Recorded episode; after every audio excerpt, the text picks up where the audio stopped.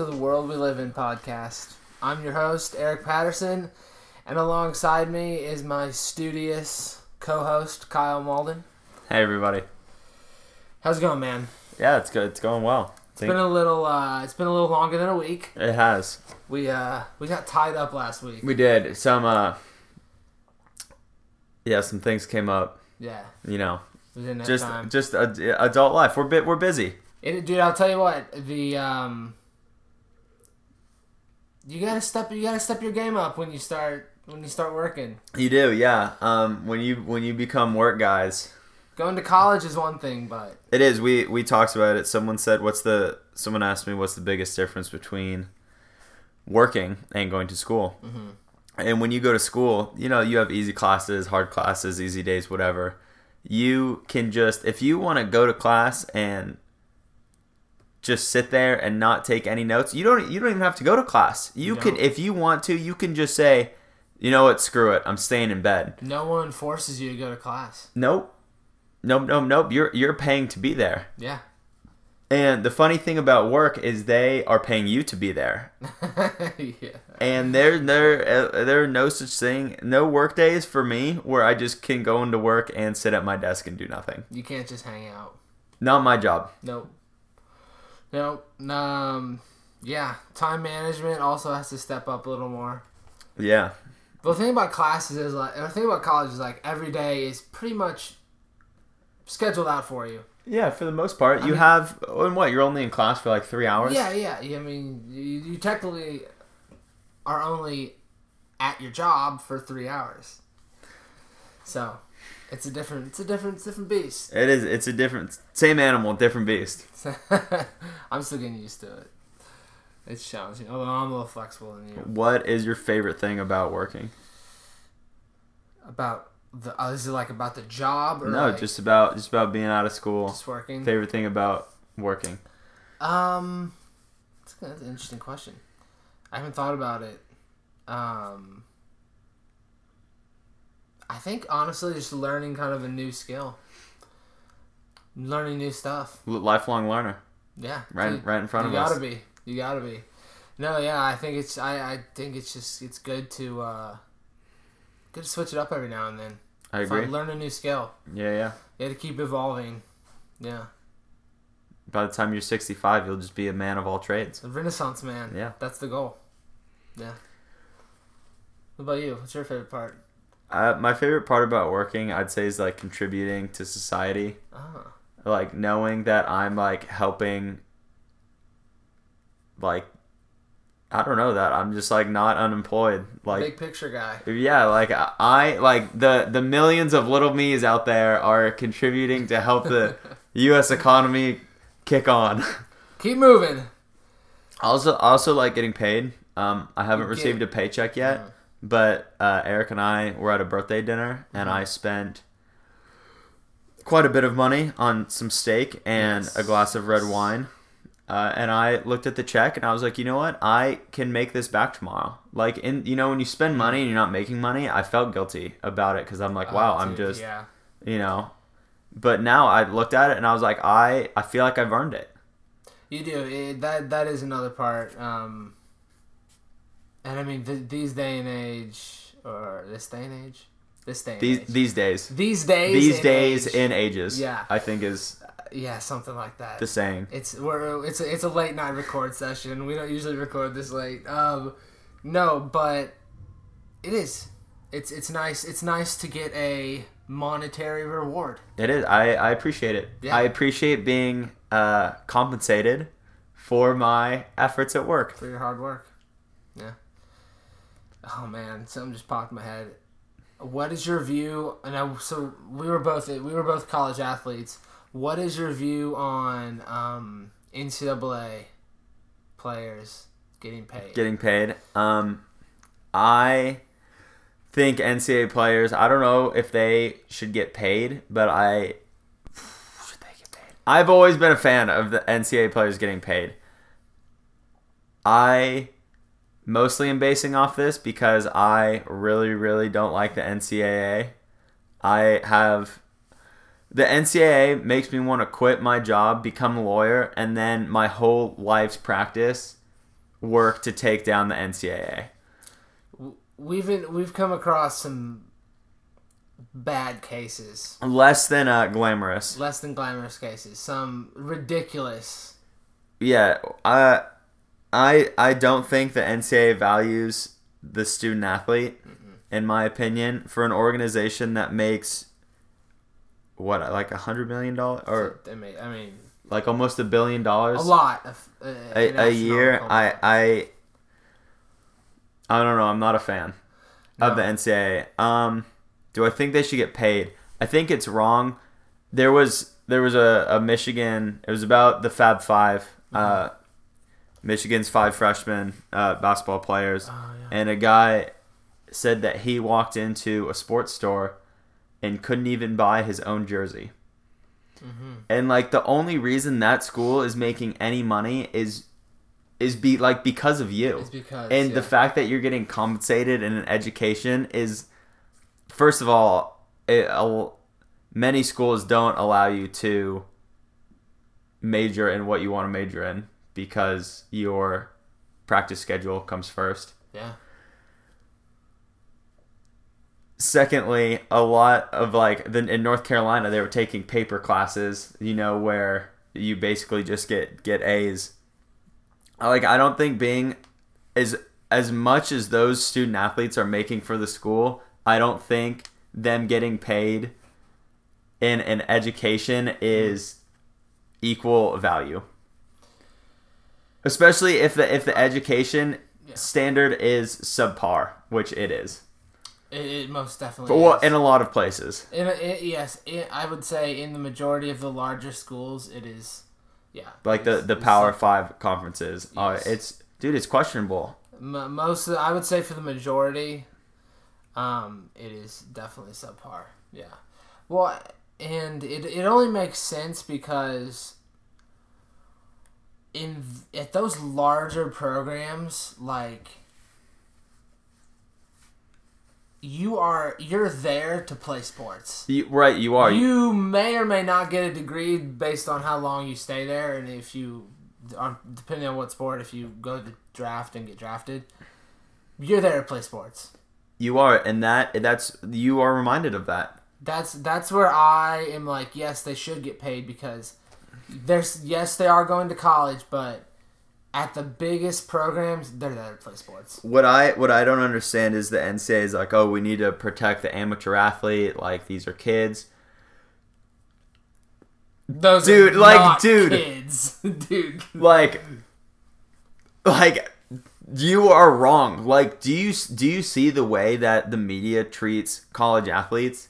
It's no different from professionals. No, a- absolutely is not. no, no. they just they just can't get like rewards from it but like dude like the way the way that college athletics is handled Yeah. through tv deals and sponsorships and contracts and the millions of dollars that it generates the only people that are are the amateurs are the athletes which why like what what possible benefit mm-hmm. They're and dudes are getting paid anyway. Yeah. there are so many ways if you're a student athlete to get money whether that is through game tickets or not get money but to be compensated other other ways. There are restaurants that'll give you free food game tickets uh, like you can sell your school books um, tattoos. I'm trying to think of you can I mean you can sell your own game worn stuff if you you know what I mean? Like if you wear something back, oh, I lost my jersey. Like you can steal your own jersey. Um. Now the the thing I was also thinking about is like at the at the big at the biggest schools they're I mean they go to school they they're there for free and they're on they're on scholarship Uh-huh. everyone's on scholarship and I'm talking about like basketball Football. football, Uh-huh. I mean, to be fair, those are the two sports that make the most yeah, money. basketball and football baseball maybe depending on the school but I'm not Mm-hmm. I don't I don't really pay attention to baseball a lot um so you could argue that that is like their form of Well, payment, Payment. And, and right now that that is the current argument. that is but the argument But some, but the It's same. it's not it's not proportional. no. The education that you receive at Alabama is not proportional to the I don't know Mhm. a hundred million dollars that Alabama made this year off of Well, and how much did Nick Saban get paid? Like, was he get paid? Like I mean, dude, million that- a year or something? the the stadium. What seats? Fifty. I'm gonna look it up. Yeah. I mean, the well, that's the also thing. I was I saw the front page of I think it was the New York Times when I was up in New York, and it was like the top eight highest paid college coaches in uh, NCAA basketball, and it was just like it was like I think it was everyone was like six million and above. You're Dude, telling me you can't crazy. give the players just a little bit, just a little bit. So Bryant Bryant Denny, where Alabama plays, and obviously Alabama's a, a premier program. Yeah. Um, their stadium seats 100, 101,821 people. That's absurd. And when that thing is packed, like, I mean, dude, that that we're talking ticket sales, uh, sponsorships, concessions, Food, TV yeah. deals, like, dude, that place is bringing in a ton of money, and you're telling me, hold on, to to go to Alabama, uh, cost of, Uh, Look up tuition. uh huh, cost to attend Alabama. Um, if you are in state, it's twenty four. Oh, this is books, including so it's thirty thousand dollars. Mm. Uh, I believe that's it. That's a year. Nice. It's not. It, it it's it is not proportional, and I understand that you can't pay everyone, but it's not.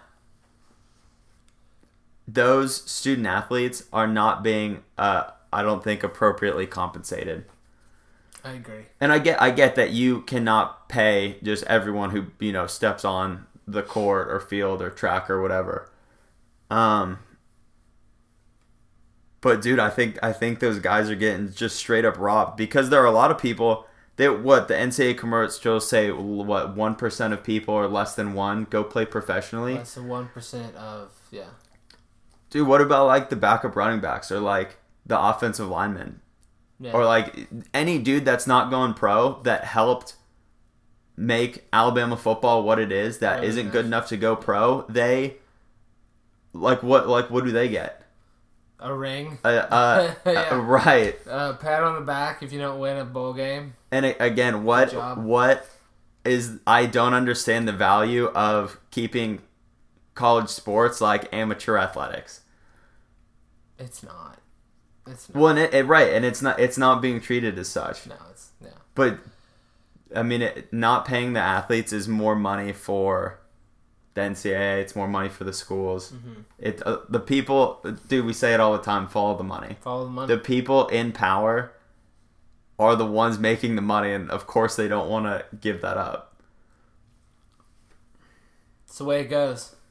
It's the way it goes. Could you could you imagine making? That's like, yeah, that's like an intern. You know, creating some new technology or app or whatever, making a company millions of dollars, and then the company saying, "Oh, you use it on our technology, so it's ours, and you get none of it." Yeah, you get none of the royalties. Thanks, thanks for the uh, experience Thanks for the here. four years. That was your, yeah, that was See you your, later. that was your, your internship. You get paid in experience. Yeah. Like I, I, I feel like that's wrong. There is a reason. There is what was Facebook? It was mental. uh oh, What are you talking about? like you can't you can't just like take someone's Intellectual property. and I mean I know it's different, but you know what I mean. Like you can't just steal people's like time and ideas. That's an interesting point. Um, I was reading an article about China, and their intellectual property laws are, or yeah, intellectual, property copyright laws are just almost non-existent. So there, there are companies in China that just copy things. They just copy. God, what a nightmare! even U.S. even U.S. products. They just copy stuff what a freaking nightmare! and they make it and sell it for like I mean, dude, dirt cheap. Or they make That- it for dirt cheap. Right, that- they make it for dirt cheap and then resell it. but the the laws there just don't doesn't matter. What would be the benefit of of trying to excel if someone could just copy it? Well, that's the thing, people don't have to. You don't have to come up with your own ideas. You can just copy someone else's and still make money off of it. It it it it, it, It, feels dirty. it well, it squashes out creativity. There's no Dude, there's, creativity. there's no reason. All you are is a robot at that point. If you're not creating your own material and product, you're just you're just a robot. You're just copying. Yeah, Dude, that sucks. yeah, it's crazy. I've I've connected my ideas though. Like intellectual property, Yeah. that came from like that product, and the product of, of college sports like is is the sport. Like the them you know them playing they are they are the product. They are creating. right. What's Or- what's going on? Yeah, is that what you're saying? Yeah. Yeah. Like their their bodies, like what they're doing on the field, court, whatever, is is is the final product. It Yeah. is it it is like the intellectual like property. Yeah. Anyway, Anyway, I'm I'm worked up. I'm good sweating. rant on the NCAA. You've got you've got me heated. Yeah. Well, we we've just had a we've had a personal experience with the NCAA. We have. and it's just been it was ridiculous. Um, but anyway, um, what do you got? You found something on uh, some stolen silver Civil War gold in Pennsylvania. Yes, I, I have. Um, so this is from Mysterious Universe. It was published on March 21st of uh, this year. Uh, the headline reads 54 million in lost gold from the Civil War may have been found. Uh, so as the story goes, uh, our great, our late great president Abraham Lincoln, Vampire Hunter, uh, unconfirmed, unconfirmed. unconfirmed but possible. Legend has it. Uh, that's right. Rumor has it. Um, Abraham Lincoln was sending gold up to uh, Pennsylvania to pay the Union troops for their efforts uh, in two wagons. Okay.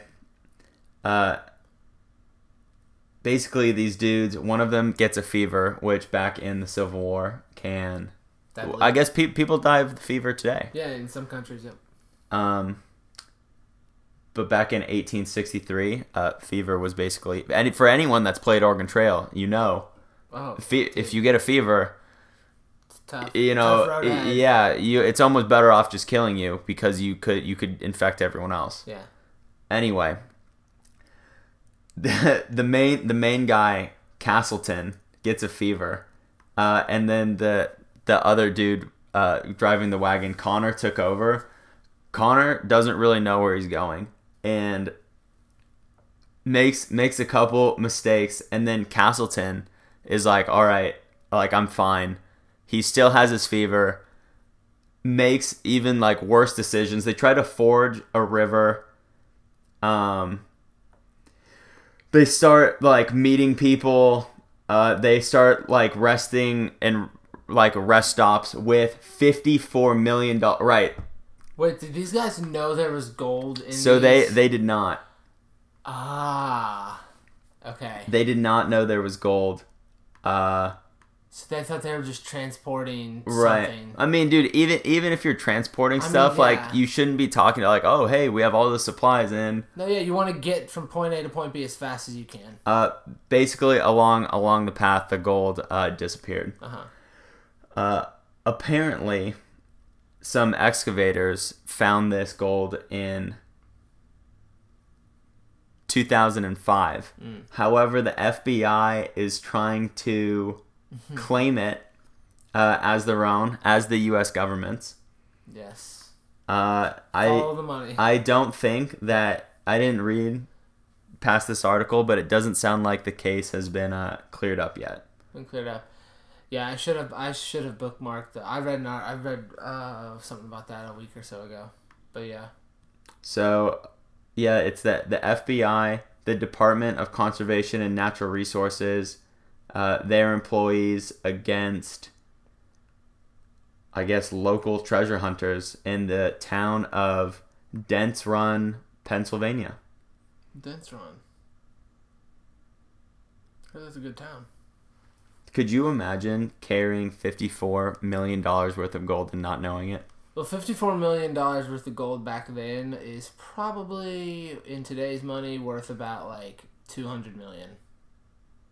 It, it's Oh, and yeah, it's just a guess, dude, and just brick. Uh, so the article says that they didn't know, but the amount, like the bricks of gold that were probably on these carts, like I feel like you would know.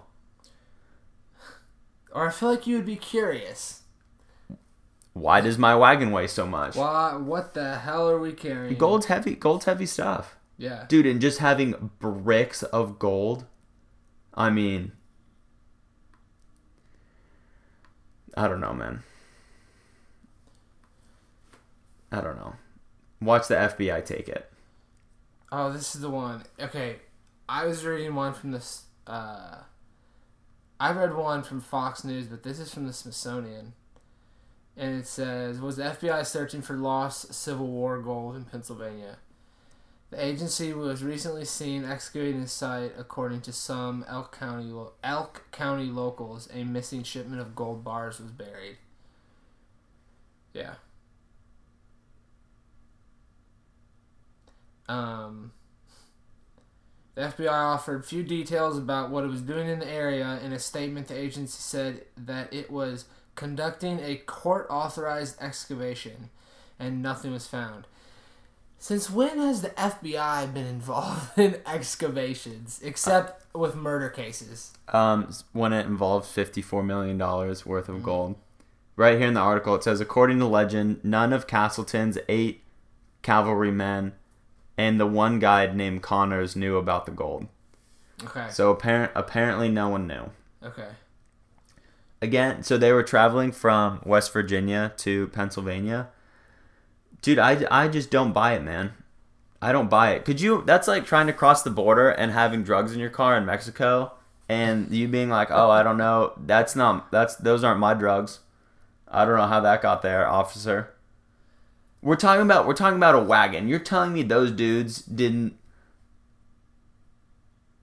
This this this trip from West Virginia to Pennsylvania would have taken, I don't know, a couple weeks.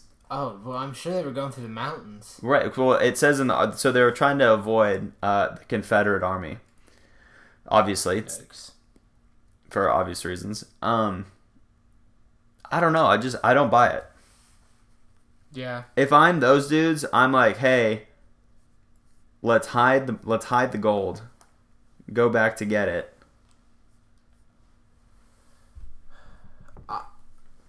Uh, the, these dude, these stories are always tough because you would like to. I think there's some intrigue, as you would like to think that there's some buried treasure. I well, yep, yep, Yeah, yep, yep. you- You, you- have questions. I have, have- questions for yeah. Castleton and Connor. Exactly. You would like to think that there's some buried treasure somewhere out in the middle of nowhere in Pennsylvania, um, but maybe, dude, maybe it was just a maybe it was just a story that got passed down, and then someone was like, "Hey, I'm gonna I'm gonna start I'm gonna start looking for this," and then it catches on, and And then don't the. FBI don't starts to excavate. You know, The only thing that I would say is if the FBI, if the FBI would dedicate time and money to excavate there, even if it's not gold, there's got to be something there. what do you think? Like to what? To, what is the FBI's budget for Excavation for like urban legends? urban In- legends. investigating, I don't know. investigating urban legends. um, I'm gonna say more than I think either of us. More than we make a year. Yep, would definitely that. No, I was gonna say more than I think we would imagine. What do you What do you think that's kept that's kept under on the books? Like you're an accountant for the FBI. Yeah. You're you're budgeting and urban legends. Mm-hmm. What What do you write that down as? Just uh Oh, probably like research. I didn't take accounting. um, What what cost? Just a little Snacks. a little research. Uh, just a you have a huge miscellaneous budget of of twenty million dollars. yeah. Well, there are. Uh, you know, there's black projects. There's black projects that are uh, that are um, not accounted for. Oh, a little off the books. A little off the oh, Wow. completely off the books. Corrupt government. You don't You don't. Say. you don't say. You don't say. Uh, not my government.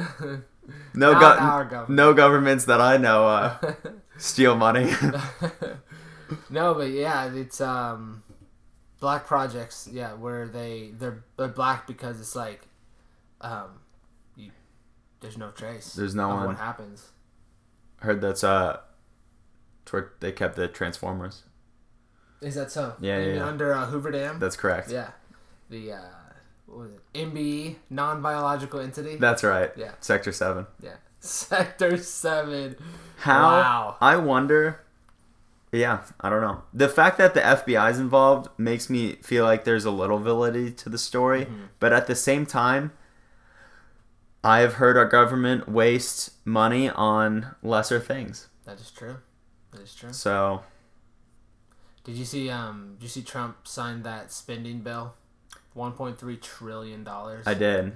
I, He- I, I saw that he said he was unhappy with the bill and that Yeah. he'll never sign anything like that again. Never sign anything like that again. Yeah, I feel like you shouldn't say that. That's a big promise. Even if you're upset with it, which he did seem like he. I watched the video. He seemed visibly upset about it, but I don't think you can say Well, he's a, he's a man of big promises. he is a man of big promises. He, you know, he promised that Mexico Uh huh. uh, would pay for the wall. Which has not happened. I don't even think it's under construction, Mm, I don't think so. let alone. I'm not sure. I'm not sure how we would force Mexico to, to pay for yeah. that, but I don't think you can do that. I was gonna say he'll try. Hell, he will try. I was gonna say big promises, tiny hands. Wow, Yeah. dude, we could sell bumper stickers. We could, That could that should be a that should be a new segment. We should we should make at least one bumper sticker. one bumper sticker segment. Uh segment. huh. A, Yeah. sh- a show. We need to come up with like one. Yeah.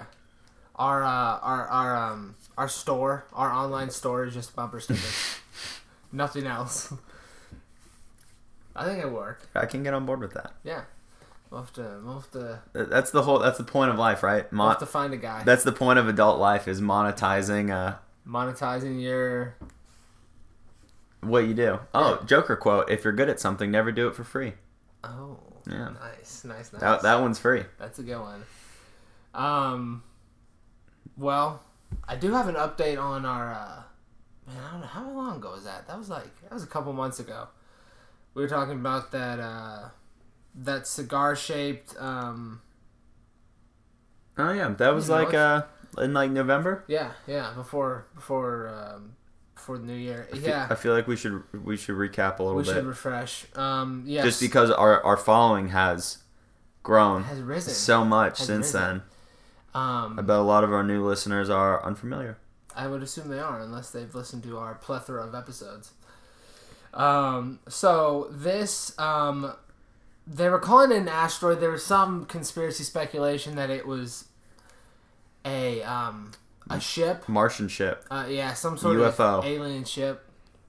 Um, that obviously was never proven, and um, this so it's this long cigar shaped um, asteroid, and it's called um.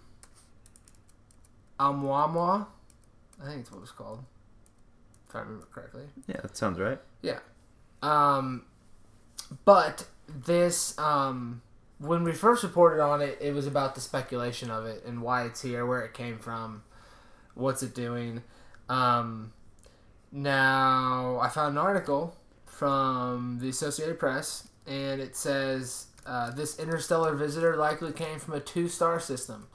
So, if you're not familiar with a lot of astronomical stuff. There are systems that have two stars instead of one. So like two, they have two suns. Yeah, technically. No, Does it ever get dark there? no, it's just light all year round. Wow. Okay. Yeah. No, I have no idea. I have no idea. Um, so yeah, there are um, there are systems that have two stars, and this um, they say this um, likely came from a um, two star system. It says University of Toronto's Alan Jackson, not the country singer. Classic Um, mix-up. Thank you for the clarification. uh, you're welcome. Reported Monday that the asteroid, um, the first confirmed object in our solar system originating elsewhere, is probably from a binary star system. That's where two stars orbit a common center. According to Jackson and his team, the asteroid was likely ejected from its system as planets formed. So I'm assuming that gravity from the planets and stars somehow pushed this thing out. Boom. Kind of launched it. I have a question. Yes. How could you possibly determine? I have no idea how. I, feel like uh, since no humans that we know of have been Mm-hmm. to a binary galaxy system, uh, solar system, yeah. binary solar system, I feel like that is kind of like more of a guess. Yes. Uh, what I'm guessing is they somehow um, determined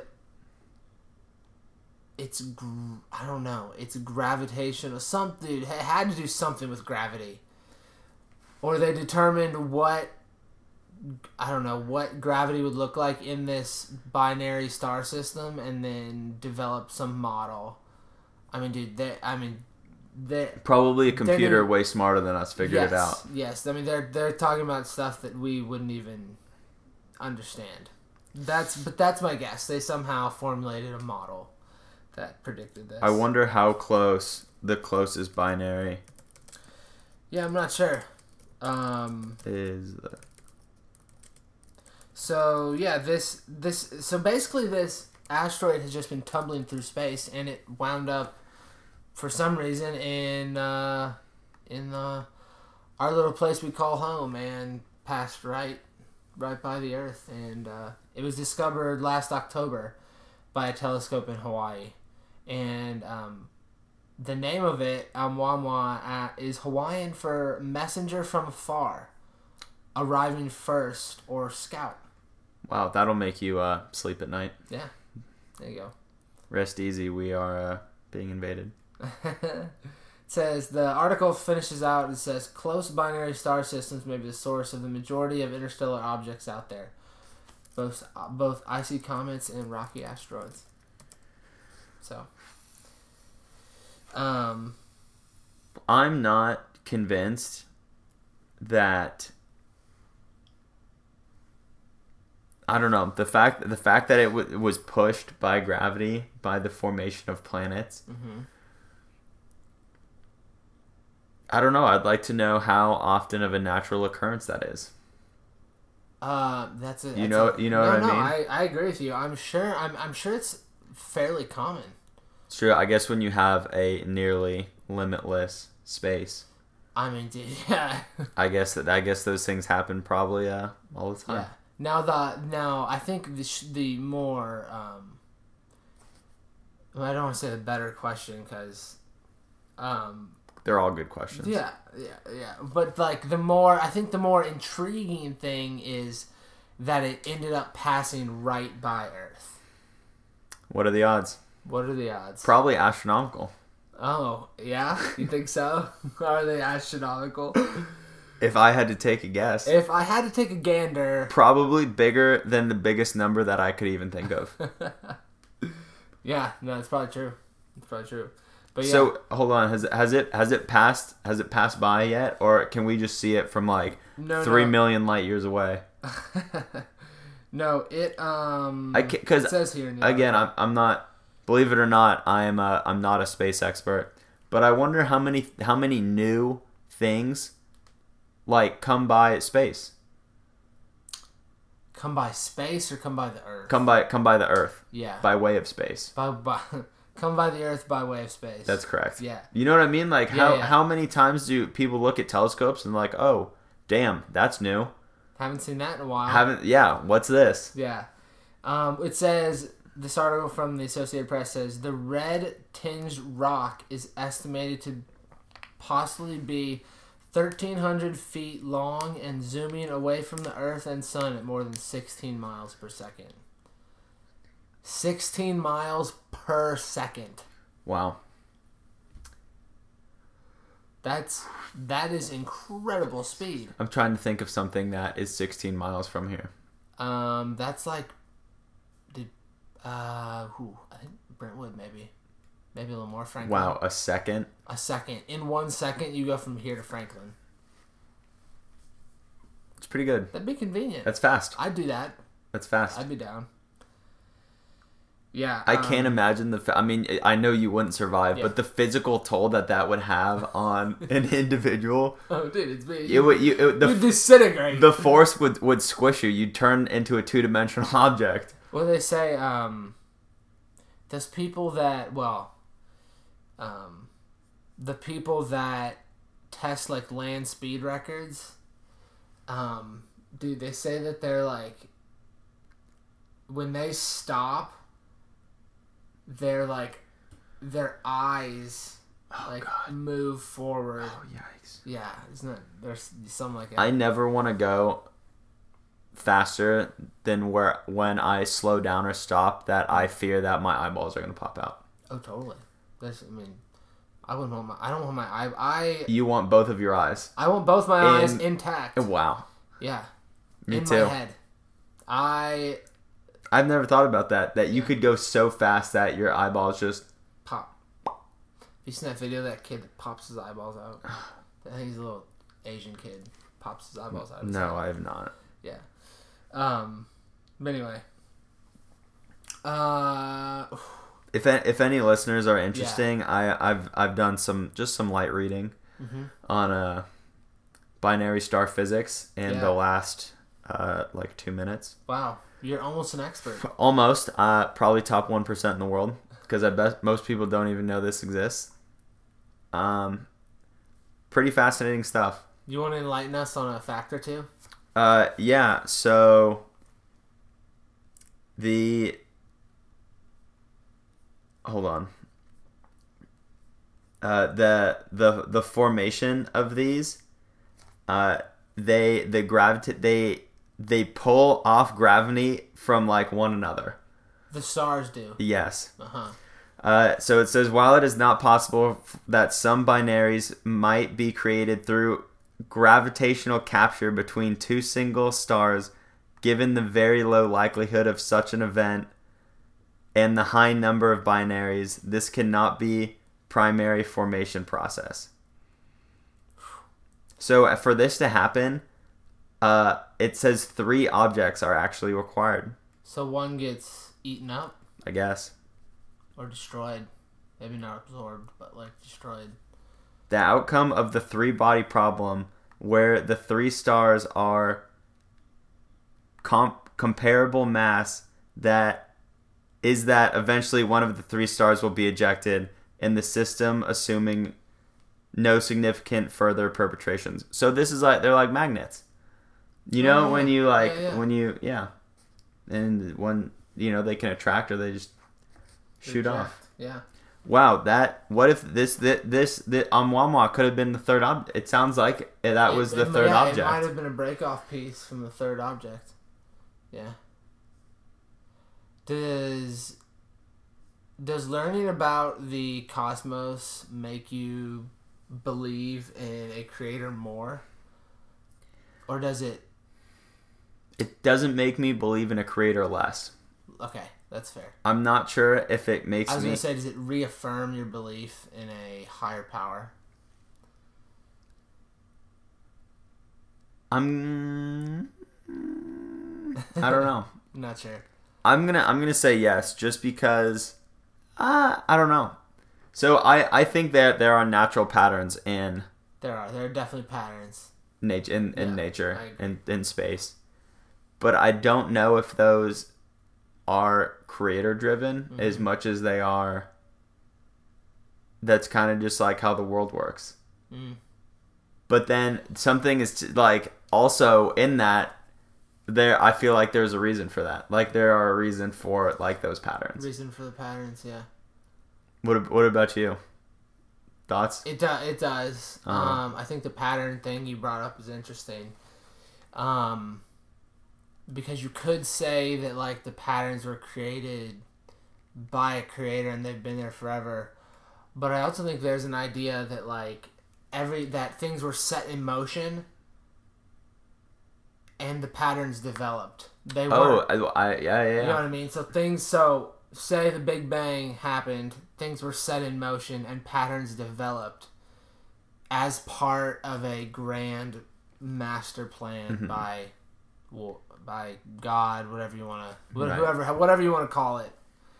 Um, That's that's kind of that's kind of my thought. yeah, the the biggest thing is i at least for me with these things is like talking about space and whatever is like the uncaused cause the uncaused cause. like something Mm. something like made space Yeah, that's you know you know you know what i mean that's like nuts. it's nuts to you try and you can't. At least as far as i know as far as my scientific knowledge goes Mhm. you need something to create something else you can't make something of nothing in our in our in our existence. That is the only way something happens. right But beyond beyond our existence, that might not be the case. Isn't Man. dude? That's crazy. you Isn't just that crazy to think about? Beyond beyond what we know here, there might be somewhere where you don't need something else to create something. You don't need a starting point. Right. something No, in- it's it's that that it, that's beyond the the, phys- the physical world. It is. We will never under. We will never understand fully that idea. No, and no, we won't. I think it's I think it's too big for our brains. It is. Too, it's, I, th- I too- think people expect too much from our brains and from from us as people. We are we're, we're animals. dude, our brains do an ungodly amount of calculations per second. While we're driving, I was just about. I do was. you know how many calculations our brain has to compute in milliseconds for us to be able to drive? Not to mention that humans were not. We were not created to go that fast. No, no, no, no. I'm no, we weren't, dude. then again, some people I don't even know if their brains can handle that, especially here in Nashville. There's some god awful drivers, just horrendous. Did I ever tell you about the cab driver we had in Barcelona that was driving stick shift through the streets of Barcelona, just like, dude, just pop, pop, Just pop, just casual. break, speed up, pop, dude. It was insane. It was insane. Um. Do you know what? Do you know what antimatter is? Uh, you are talking about like dark matter? Yeah. Yeah. Is that what is that? Um, it's like stuff that I believe it's stuff that we like that they know exists but we can't see. Okay. Yeah. And I, yeah. I didn't. I didn't know if that. What, I've heard the term many times, but I, I I've never like took the time to sit down and understand what it really is. I feel like you need that for for a rainy day. Yeah, that's that's something you go down a rabbit hole with, I think. Yeah. But um, I yeah, I'm, I'm not gonna say anymore because I don't really know. I don't really want to. I don't really want to go out on a limb and then be completely wrong. But um, yeah. Um, what? Okay. What? I have to, I have I have two two different stories that we could finish off with. Okay. Hit me. Oh, this is. I like this. This is like a pick your own ending. It's like pick your own ending. Yeah, yeah. One is longer, and we'll definitely need some explanation behind. Okay. Um, the other is concerning um, the Sahara and possible uh, ancient history. Oh, Yeah, how uh, how long are we into the show? we are. We're probably a good thirty-five in. hmm I, I mean, do you do you think we have time for? I do. I do think we have time. All right. I mean, if we have time, if you're not busy later, I am not busy. all right. I'm not busy. I might come Let's knock. I might come knock on your your door, telling you I have nightmares. Oh, I hope not. I hope not. This story gets a little weird, but it's also funny. Okay, um, if you have listened to the episode on Philip the Talking Table, this is the same book from Philip. Oh, okay. So we're going back to our friend uh, Dan Greenburg. Dan Greenburg, my dude. Love Yeah. that guy, Dan. Love that guy, Dan. Um, okay, so this is the first. So this book is it's called um, Something's There, and it's basically about Dan Greenburg's um, adventures into voodoo, telekinesis, telepathy, um, occult um, adventures, and that is what this first story is um, is about. So in um, September of 1973, in wow, excuse me, in September of 1973. Dan is in Scotland. And he is with a Japanese team who claims to be hunting the Loch Ness Monster. Um, however, his view is that they're there for more of a publicity stunt. Okay. Um, and he says they're more into they're more interested in holding press conferences and hunting monsters. So he is um, So that they're just they're just in it for the they're just having fun. they're just yeah. Uh, some Japanese in Scotland, not something you see every day. Um, Depends how much time you spend in Scotland. that is true. That is true. Um, so he meets um, this guy named Lee Frank. He's a 22 year old uh, American student. Uh, he meets him at one of these press conferences, and Lee has spent the summer tending utter tending to underwater cameras and sonar equipment in the loch um, for an, for uh, an outfit called the Academy of Applied Science. Um, and so these two um, these two get to know each other. Um, they start to develop um, a relationship, and um, so a local fam, or I should say, um, they give some back. Uh, Dan gives some background on Lee. It's not really, um, it's not really applicable for the story, but um, they just they just start to develop a relationship. mm-hmm. And so Lee um, asks if um, if Dan has ever heard of a man named Aleister Crowley. Oh, that's that name sounds Are you familiar. familiar with Aleister Crowley? Yeah, I'll give a little background on um, on Aleister. He is a famous occultist who owned a house on the loch called the Boleskine House. And this house was built on the ruins of a church that um, was burnt down with all of the members inside. The whole congregation whole inside the church. Eh, wow, and his house is on top of. The house is built on top of No way. the ruins. I yeah.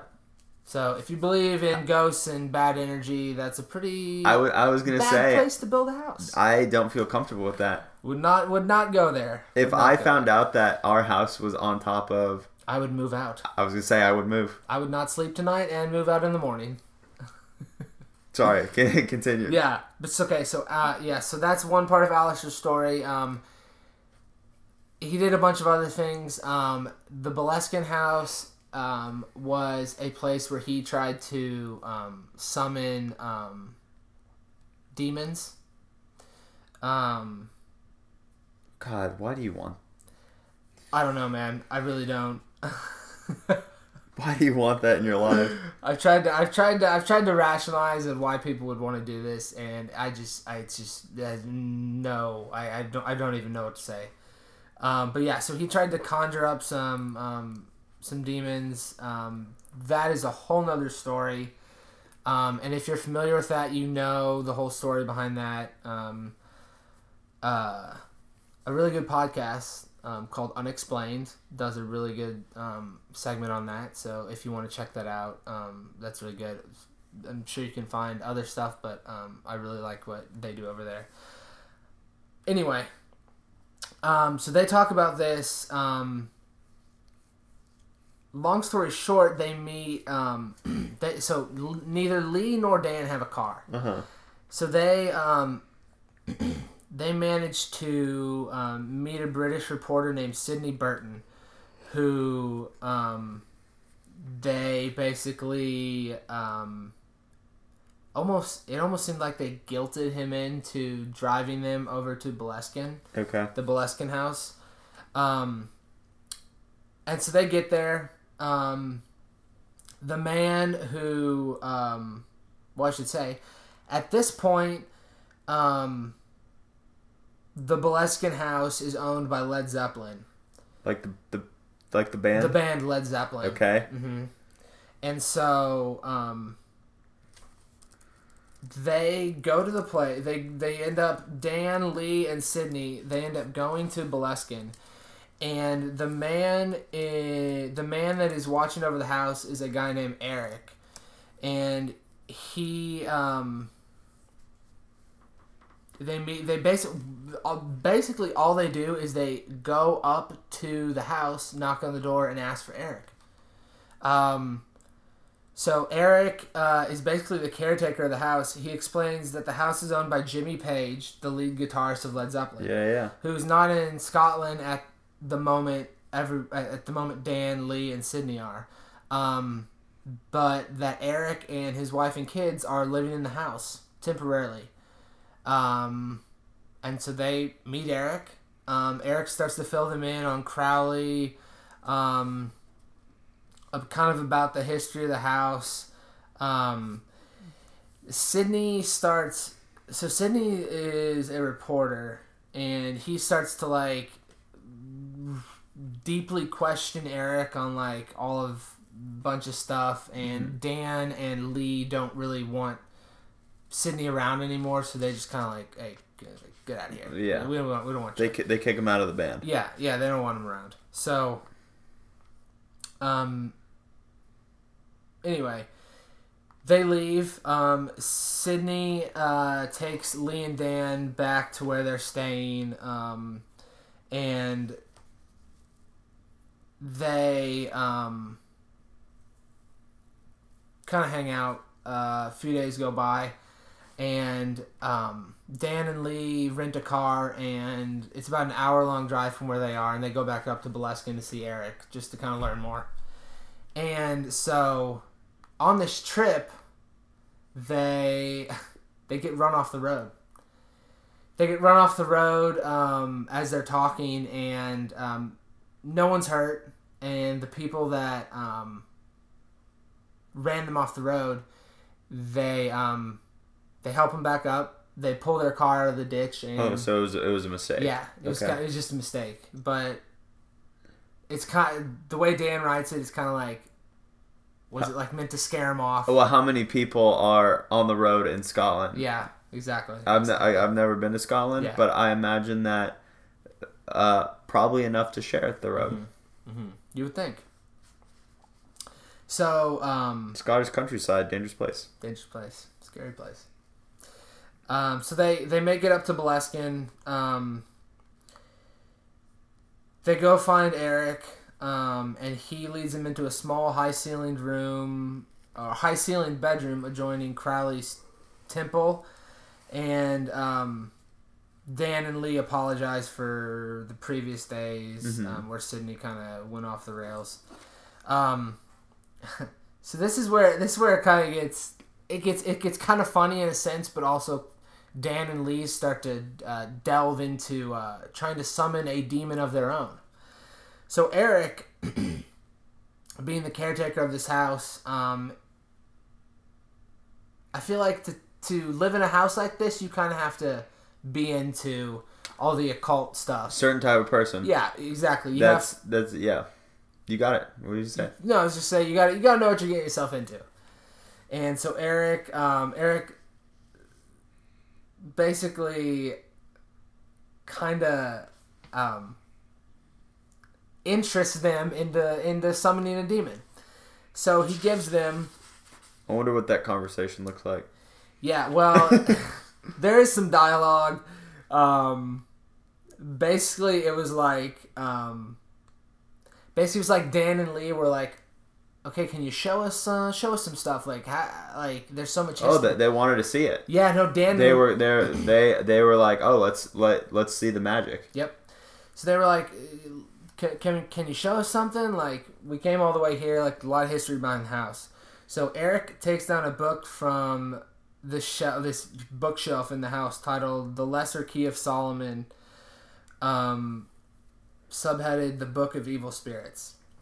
He says, "Take this book home with you all tonight. Um, it describes various it describes various demons we could evoke, and it tells what we have to do in order to evoke them." and he says just pick out a spirit and we can uh, we can get it done so they do this um, they start um, they basically start searching for a demon to um, to find. And they um, they settle on a spirit that um, has the head of a leopard, the wings of a griffin, um, but can also um, be adapted to take on a human shape, a very beautiful human shape. Um, and it says this spirit will inflameth men with women's love and women with men's love, and causeth and causeth them also to show themselves naked, if to be desired. So, naturally, this is the spirit you choose. Of course. I mean, why would you choose anything else? No, no, no. You read that one. It's like when you see something on a menu and you read it and you're like, "That I I don't need to read any further." I'm good. Yep. Scroll down. That's what I want. After that description, how could how could you? Uh, you- there's no need. You there's no need to go farther. You you just bookmark the page and you're like, "I I found the demon We're good here. that I'm gonna summon later." Uh huh. Um. So, yeah, this is what happens, and Eric is like, "Great." Um. They so they have to make some. They have to put in some orders. Um. So to do these evocations, you need incense, and you also need some. Um, Of course. some uh, occult objects. So, classic, Classic. demon summoning you know, materials. It almost seems too easy. So Eric goes first of all. We'll need a magical sword, a magical chalice, magical dagger, and some robes. And they're like, Dan and Lee are like, okay, um, how do we do this? And so they put in an order with a um, with a guy named George Alexander at a magical store in London and they're like, we need a magical sword, a magical chalice, a magical dagger, according to Golden Dawn specifications. Now, Golden Dawn was a book written in the 1800s about um, basically outlining occult magic. Um, and um, Eric tells them to call. They, they they call this guy and they talk to him, and um, George is like, okay, which Golden Dawn specifications? Like, there's more than one. And so, long story short, Eric has to call the guy and specify everything. They get that sorted out. It costs Dan and Lee some money for this to do. Dude, I'm sure a lot of money. Yeah. How many magical swords are laying around? You know, uh, I'm going to assume they're kind of rare. Have to be. Yeah. But anyway, um, so that happens. They also, um, Dan and Lee also have to make some stuff of their own. And this is where it gets pretty silly. They have to make these um, tablets that um, um, are in accordance with the elements. So earth, air, fire, and water. Uh huh. So they have to do these. Um, they have to find cedar, which is I guess hard to find in Scotland. Have to go, have to go around searching for this wood.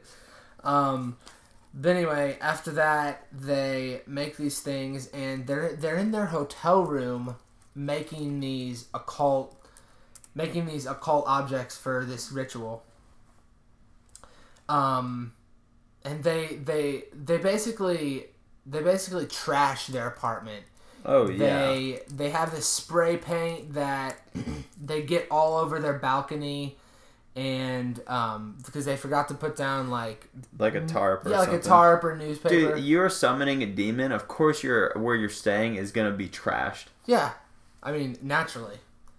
Um, but they also destroy the carpet. They get like paint on the carpet, and then they um, Amateur hour. then they go to get they go to get like paint remove or like um stain remover and they put too much stain remover on the carpet and it like seeps through and starts ripping up the carpet and they're just trash in their place um also to make things more complicated eric um, calls to say that he has talked to jimmy page in London, and Jimmy Page is not thrilled about the idea of using Crowley's temple at his house for the evocation.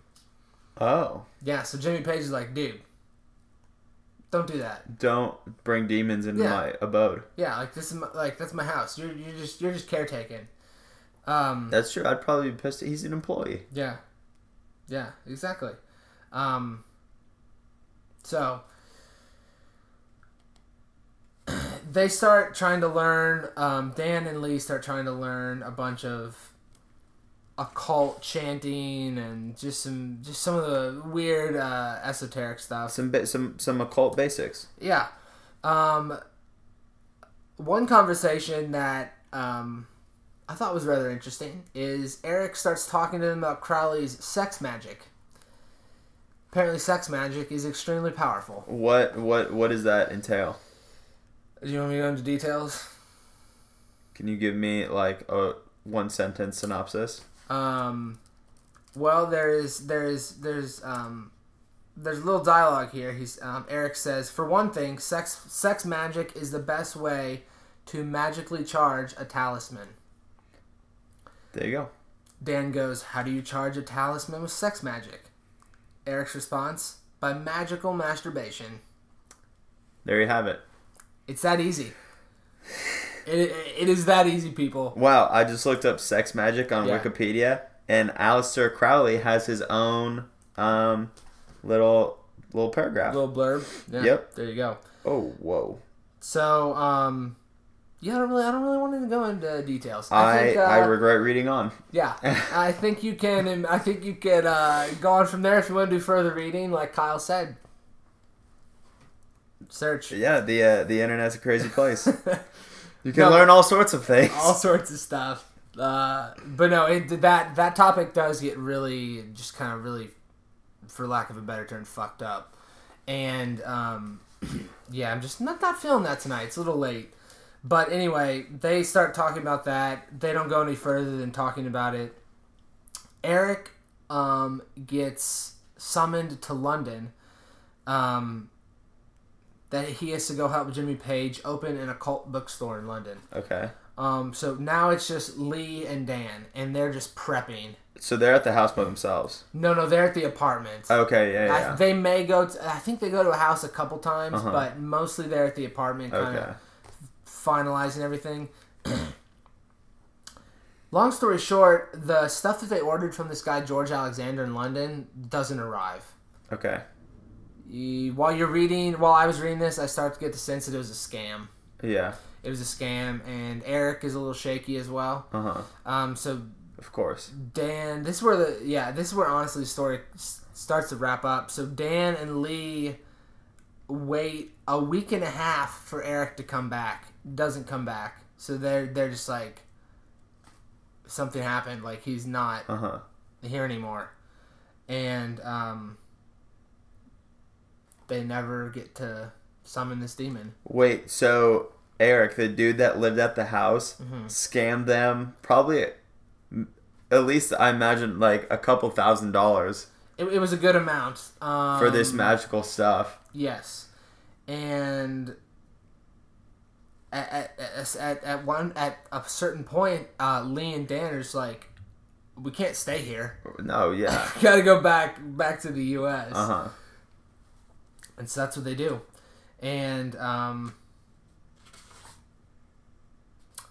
they go back, and uh, Dan sends Eric a letter.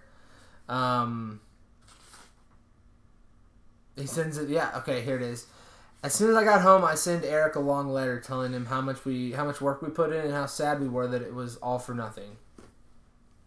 I enclose color photos I have taken of the magical banners and the flashing tablets we have made. I saturate the letter with magical, kabbalistic, uh, sorry, kabbalistic, guilt-evoking phrases that the Jewish people have handed out from generation to generation. Um, and that's in reference to um, some of the stuff they read um, in the books at the Boleskine House had some Ju- mystic Jewish terminology. Um, and so Eric writes back, and um, it's like a really long letter that Eric writes back. He does. Re- wow. He does write He doesn't back. ghost him. no, he doesn't. was much easier to do in the seventies. Seventies, yeah, yeah. So Eric writes back, and um, he basically gives them more instructions. No freaking way. He says, about three weeks of honest effort and experiments may not be enough time to get any result. It may take four to five, but you must at least work three weeks before replying. We can, at that point, make our plans for immediate launching into our evocations. He goes on to tell me things he'd like me to send him immediately. The letter is signed informally, informally uh, Eric, and he writes some, uh, just like some notage at Yeah, the end. yeah. But yeah. So I get the impression that Eric probably didn't know what he was doing. No, it's it seems like Eric felt like he wasn't getting paid enough and scams people Yeah, to get a little little side business. yeah.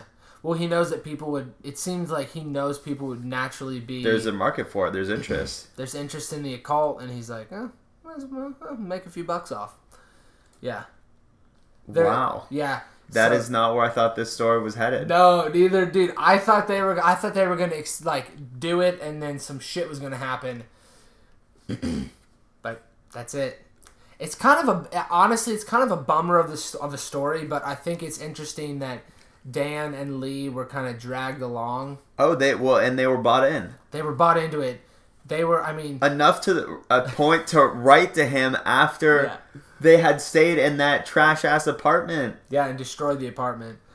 Um, yeah, and then I mean, dude, they, I mean, dude, they even they they even picked out a specific entity to summon. Yeah, so I I thought I thought it was I thought it was a really funny story. I, all in all, I think it's more of a funny story, but there's also some um. I skipped over it, but there's also some uh, some material in there about Eric and his wife, and I think yeah, I think he had two kids that live that were his two kids. But they um they experienced some um hauntings, if you will, at the house. Uh huh. Um, apparently the uh, the guy who built the house initially um, was beheaded, and it said that you could hear him rolling his head down the hallways. So How do you? Uh, yep. Yeah. I would say, how? What does that sound like? that's what I'm wondering. I'm, I'm thinking a little lighter than a bowling ball, but like still kind of bouncy. Pretty lumpy. Yeah. Probably a lot of thuds. Well, yeah, because I mean, your head is not round; No. it's oval. Uh-huh. Probably Well- not even. No, no. Scamming people was way easier to do when there was no technology. Oh, dude, so easy. That that house, Eric would have had zero stars on TripAdvisor and Yelp. Do you know many people that he like did slash could have scammed? Like if you do that once, your your reputation could be ruined forever. I want to know. I kind of want to know what he was doing in London with Jimmy Page. Dude, he's probably picking up the money that uh yeah, that uh he they had him sent to get the magic sword. I was gonna say, do you think George Alexander was in cahoots with Eric? At you know, Oh. you know what I mean, like the Yeah. magical bookstore, or the magical store that they were ordering from. Oh yes. He was a little. It was My like answer a- is yes. Yeah, yeah. Also, I looked up uh, how much. I just went to eBay Mm-hmm. to see how much magical swords go for. Yeah. Um, fifteen dollars is the asking price. Okay. Yeah. Um, it says magician super sword, swallowing close up street illusion Oh, real magic trick. real. Uh, is Oh. is the title of this sword. Uh, and That's the whole title. that is the whole title. Oh my god. Uh, there's one left, okay. and they have ninety seven point six positive feedback. Wow, that's so a for- solid A. For only fifteen dollars, this Mm-hmm. magical sword could be yours. Only fifteen. Man, Just one small payment of fifteen dollars. only one payment. You know that's not a bad deal. For two, I'd be a little shaky. Be a little shaky. You know. I one hundred percent. I would be surprised if there even was a dude in England. That dude probably. I mean, uh, Yeah. they sent the money. The money Yeah. got there somehow. The money got there somehow, dude. He could have. Eric could have just been collecting the money. That's what I'm saying. He went Yeah. to England, go collect his share, Collect and money. then said, "I'm staying here until with Led Zeppelin. the guys leave, and then Yeah. when they go back home, I'll tell them to send me some more stuff." dude, it's, it's uh, yeah, dude, it's really. That's that, That's how cults get started. I was gonna say, dude, it's no, it's it's no different than any other internet scam. No, It's no, no, no. Oh, send me. Uh, I have this great charity. Send me fifty, like fifty dollars as a donation. What was it in the '90s? The uh, the African princes. Yeah, the Nigerian. Ni- yeah, yeah, Nigerian. yeah. Oh God. Yeah, dude, they get you to buy in, and then they just keep charging you. Crazy. I got I got a scam phone call. Um, it was last week saying that I have a warrant out for my arrest. That yeah, that's strange. Um, yeah, they called me like four times, and they said the local cops would come and get me, and I was like, "Oh, really?" Oh yeah, The just my my friendly neighborhood police officers are gonna, the guys that live right down the street from eh, us eh, yeah. gonna walk over. They're like, please call us so we to like determine your like legal troubles, and I was like, dude, this is Get out. yeah, like I don't know. Uh, I've only had one. Um, I got a call from someone that said they were in DC and they worked with a grant foundation. And they were like, "Yeah, we just need your bank account number." They need to direct deposit the grant money They- into. That's exactly what it was. They were like, "Yeah, we need to direct deposit the grant um, money into your bank account." I was like, "Um, I'm sorry, you need my full bank account number." and my social security. like, dude, I know some people fall to it, fall for it. I dude, I feel bad. I do too, but God, how dumb do you have to be? I mean, you just you gotta be a little bit out there to Do- fall for that Stuff. Do you know? I can't imagine the first time, like the first couple times when that happened, and you go into your bank account expecting to see hundred thousand dollars, you know, whatever, like ten thousand dollars, and you go in there and it is just zero. It's like negative. Do you, You're like, dude? You go just into shock. You're like, that, like surely that's a mistake, and then you find out that the person that you have been in contact with or whatever straight up freaking robbed you from a basement in Vermont. You know what I mean? Like, yeah, that's how it works. oh my, you would just feel. I would be. I would be so embarrassed. Yeah, I would too. I wouldn't. I wouldn't tell anyone. If that were to ever, I don't. I, mean, I, I, I don't want to sound cocky, but I don't think I would ever fall for that. It would have to be extremely, extremely like What? What's? unique and well thought out. I feel like we grew up in like a different time too. We Yeah. we we've been we've been raised to be skeptical of Pretty much everything. true. Yeah. Um, dude, like strangers and stuff online. Like, dude, the the internet is was was so new for so many people. Like, you know, getting phone calls. You, yeah, like the only people that used to call were people that you had their phone number. And when people are calling you, claiming that they know you or that they're like family or whatever, Yeah. I don't know. Like for something so like nuanced, I don't know. Well, uh, let's hope we never stumble across any um, occult scams. No, although although I know I brought it up to you off the air, Mm-hmm. I am willing to go to the Church of Scientology. Yeah, oh, dude, I think we should. So, uh, for those of you who don't know, the Yeah. Church of Scientology uh, is here in Nashville. There is, there's a, that's a fairly large building. It is, yeah, yeah, yeah. It's it's a large building. It's actually pretty close to downtown. Yeah, it's, It's like about a mile off downtown. like three minutes from where we Yeah. live. Um, and they have signs out front saying that they are doing free personality tests. yeah, Uh, also, for those of you who don't know, um, the Church of Scientology uh, is pretty sketchy uh, organization some slash people, Some religion. people consider it a cult. Um, people are known to to join the Church of Scientology and then go missing. Mm. So if there are no more podcasts after this week, uh, Eric and I have been kidnapped. Can you be kidnapped as an adult? I think if you I think if you have a really good personality, they kidnap you. Okay. And we both have extremely good personalities, so I don't know. If you don't hear from the World We Live in podcast Yeah. for the next month, know that we have joined the Church of Scientology and uh, wish us the best in starting our new lives Yeah, in the world. in the world we live in. Um, I think that'd be good podcast material. I think so too. I think it is. Uh, be on the lookout. I think it's interesting, Yeah. and I think it's something I'm willing to uh, sacrifice for the show. You know what I never followed up with? What's that? That um that conspiracy theory dating website. Oh yeah, how do we do that? Uh well, I signed up for it, but uh I don't think the website was well managed. Oh. Yeah, and I, it was a little it was a little sketchy, so I didn't go back on. But Okay. I, I think I should give it another try. I, mi- I might join you. We should. We are. Eric and I are both single um, as of today. Yeah.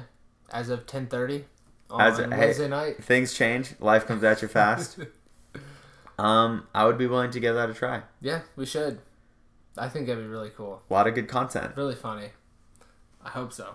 I hope you don't get into any occult scams on that. That might be the best place to get into I, w- I was just. I was gonna. I was gonna say we could start. the Question: yeah. How well could you run a cult? Run a cult. Uh huh. you Um, you found a cult. yeah. You're the founder. How how well do you do? I think I would do fairly well. Oh, Yeah. are you giving? Is that an A? uh, Fairly well. What? I'm gonna say like a B plus. Dude, that's that's like that's like I mean, eighty-seven percent. It's successful. Yeah. And but the reason I say that is, there's not a lot of people that don't like me. That's Like, fair. I, I, yeah, I don't. I likable really, guy. I don't mean. I don't mean that to sound cocky, but I'm. I, I'm serious. I don't have a lot of people that don't like. You're a good. You're a nice guy. Yeah, people. I Good mean, guy. Good guy, Eric. But you're the same way. I mean, that most people like you. Like we have a we have a lot of friends. It's true. We we, we know we have a a lot, lot of, of we have a lot of good friends. we have a lot of good friends. Uh, varied amount of people. Um, so I I think my cult would be extremely chill. We would be very good vibe. Oh, is that is that your the good vibe call? The good vibe call. Yeah. Okay. Um, and I think I think we'd uh, I think we'd get along pretty. what's well. what's the, I mean, what's the most culty thing that you do? what's the most culty thing we do? Yeah. Um, you know, sometimes we have uh, Margarita Mondays. Margarita. Yeah. Everyone drinks Mars. It's Margarita Monday. Everyone drinks Margs. Yeah, I mean that's yeah. We, we- the- it's the cult of chill. That's so that's your that's your cult activity That's my cult is activity. okay. Yeah. and now, uh, if you had a cult, would would it be like a compound cult or would like you know you know what I mean by Oh that? yeah yeah yeah. You know, it's like, would it's you like where your- you live there. Yeah, would you have your own like little little village area like where you? It's like utopian society. yeah, well, yeah, you try to be. Yeah, Uh, I think so. you think so? I think if I start a cult, I try to make a utopian society in like I don't know, where there where's there like Wyoming maybe or like Montana. Some place where you got some wide open. Yeah, like a, a lot of open space, just like Mhm. buy a lot of land, and uh, so I can do my cult things. I think the biggest downfall of cults is the leaders because they try to have too much control. Yeah, yeah. Well, it's uh, oh, what do they call it? It's like the Greek tragedy. Like your your best strength Yeah. is your biggest strength is also your biggest weakness. Mm. So that them starting them being the head of the cult and Yeah. like starting it is probably what made you know them being controlling in the first place is what makes it like Yeah. obviously all work. but uh, I don't know how good your cult can be if you if you mingle with outside world. I don't think. I think that's part of the idea of a cult is to be cut off from the outside world. Mm. That's where I'm trying to like balance it out. You know what I mean? Work life balance, cult Yeah. life balance, cult life life balance. Like, you want to be in control because you're the leader, Mhm. but like, you still want to be kind of chill. You want to give You people. don't you you don't want to Yeah. push people away. well, you want to make pe- you want to make sure people are dedicated, but Mm-hmm. you don't want to be like overbearing to where you're like It's a good point. where you're like creeping on them all day. Yeah. Yeah. You want people to join your cult. Yeah. And be excited about it. Yeah. Just hang out. Yeah. Just hang out. Have a good time. Make a good life. Do a good podcast. Well, um, that's a good episode. That was a long boy, I like what- dude. Well, we didn't do one last week, so I, I thought that we should extra extra good content. we should give a little extra content to the listeners. Extra mustard. Yeah, sure. Um, well, I think that's a wrap. Um, if you celebrate Easter, happy Easter. Um, uh, yeah. I know I'm going back home, and Kyle's taking a little trip.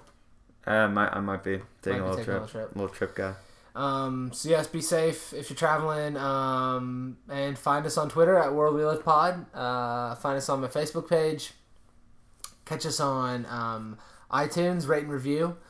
Um, catch us on Audio Boom, Stitcher, Spotify, and um, yeah. Take care. Yeah. Have a good weekend. Stay stay safe out there. Stay safe.